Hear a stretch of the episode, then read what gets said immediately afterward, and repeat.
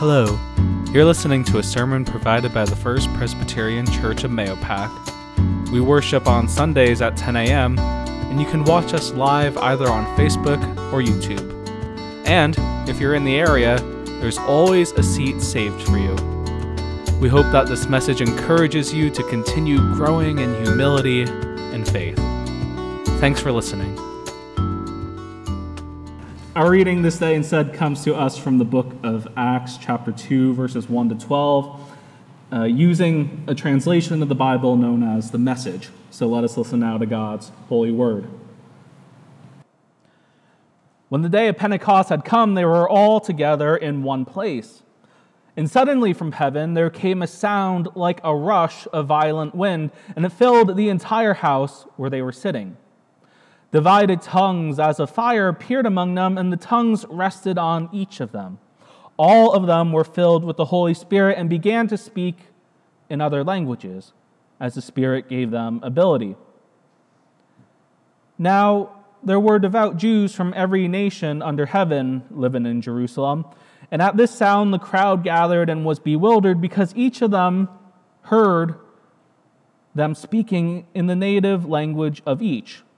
Amazed and astonished, they asked, Are not all these who are speaking Galileans? And how is it that we hear each of us in our own language? Parthians, Medes, Elamites, and residents of Mesopotamia, Judea and Cappadocia, Pontus and Asia, Phrygia and Pamphylia, Egypt and all other parts of Libya belonging to Cyrene, and visitors from Rome, both Jews and proselytes, Cretans and Arabs, in our own languages we hear them speaking about God's deeds of power. All were amazed and perplexed, saying to one another, What does this mean? Friends, this is the word of the Lord. You know, you have to hand it to the disciples. Really, you do. They always keep us on our toes. Just last week in our reading, we find them heading back to Jerusalem after looking up towards heaven and the angels there or the men in dazzling white clothes telling them, Why are you looking up towards heaven? You're not supposed to look up towards heaven. Jesus gave you the task of being Christ's hands and feet here. So go back to Jerusalem to begin your work. We hear that last week, but we find them tucked away still. Gotta love them. But this time, though, the disciples aren't alone. It's not just this small band of disciples. They're actually with a group of at least 120 other people, as it says in the previous chapter of Acts. But this group who has gathered with Jesus' disciples in this place, they all speak the same language. They all share a similar culture. They might look similar to one another as well. But Jesus asks them to spread the good news, not only to their small cultural and ethnic bubble, but to the ends of the earth. And this is where we find the entrance of the Holy Spirit coming in, blowing like a gust of wind that changed forever the landscape of the disciples' ministry and would continue to change our work today as the people of God. That's, I think, the most miraculous thing about Pentecost. That it's a celebration of the gift of God being distributed to all people. All people, not just the ones we like regardless of their age, their gender, their culture, their nationality, their social status, or their birthplace, or whatever things we try to use to keep people from using their gifts. None of that mattered at Pentecost.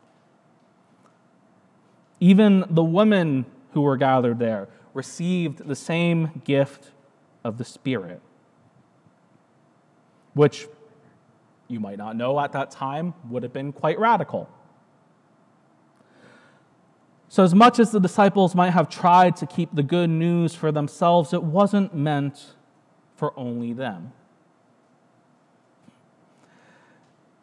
I think we need this reminder of what Pentecost is, what the gift of Pentecost truly offers us in our world today. We need this reminder in a time where fear seems to drive us.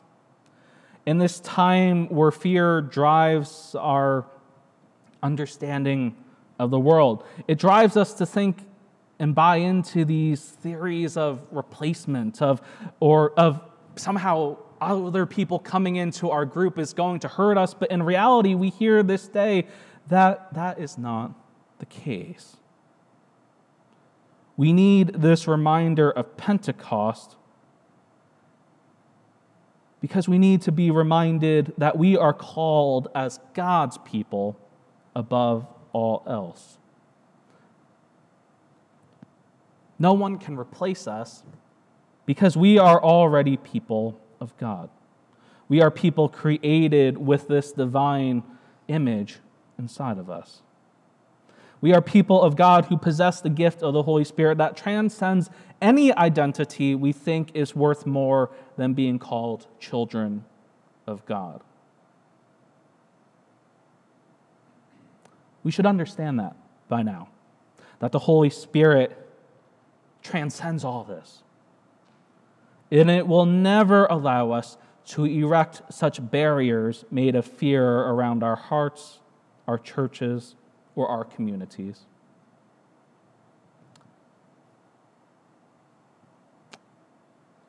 The thing about the Holy Spirit is this is that it is that constant tap on the shoulder for us. It's that tap on the shoulder for us because we don't always remember that the Holy Spirit changed the fundamental elements of what it means for us to live in community. The Holy Spirit pushes us to go beyond what we have come to know, what we expect to be comforting and reassuring, and instead calls us to move into places that are new, filled with new experiences. We see this recurring throughout Scripture. God reached out to Moses from the burning bush, called Moses to leave behind the life he had made for himself and travel off and live in a country that was not his own. God asked Jonah to go and proclaim the good news to the people of Nineveh, whom Jonah really despised because they weren't like him. He didn't think they were worthy of redemption. God asked Mary to take on the task of being the person who would bring to life Emmanuel, God with us. God asked the disciples if they would drop what they were doing and come and follow him. So many times do we see the Spirit of God replacing our fears of replacement with something new, with love, with bravery, with courage, with an understanding that this world is so much more than the little bubbles we try to create for ourselves. It happens, though, and we are allowed to welcome this in if we allow the Holy Spirit to reign in our hearts. So, how do we allow the Holy Spirit to reign in our hearts? How do we let the Spirit of God move us outside to expand our circle of welcome? You know, during a previous call, I had the privilege of attending a changing of command ceremony at a Fort Drum in northern New York. And driving through the gates and showing off my uh, really official military uh, base ID, which I may or may not have still as a souvenir. I was greeted by the 10th Mountain Division's motto, uh, motto and you know those really big bold lettering signs, climb to glory. Climb to glory climb to glory. I think it's a fitting motto for us today as we gather this Pentecost Sunday. In the midst of suffering, in the midst of lament, in the midst of everything that is going on, it's words that challenge us. Climb to glory.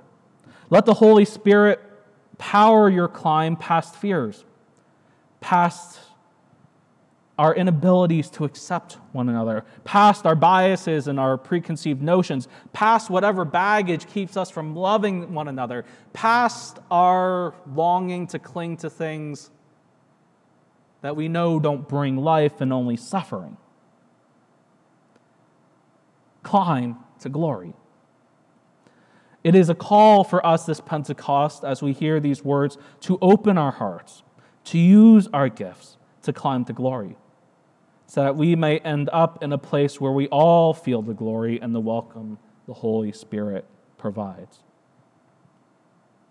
God didn't call the disciples to go to places they were comfortable, places that they would always enjoy. God didn't call the disciples to be inhospitable to those who weren't like them. God didn't call the disciples to only care about those who fit into their circle. No, God called them to go to the places where God's own heart hurts the most. God called them to go and to be with the widows and the orphans, to go and sit and welcome the stranger who came from a foreign land. Not as an alien, but as a child of God. And God called them to be in the places where there is so much hurt and pain that those who live there are either forgotten about or pushed so far off the margins of our radar. So, again, how will you let the Holy Spirit take hold of your life today to change this? How will you let the Holy Spirit take your gifts and talents and skills to build something that will outlast all of us? Because we followed the Spirit of God's love. Following the Holy Spirit does not mean everything will work out as the way we planned it. I think it's fair to say there will be failures.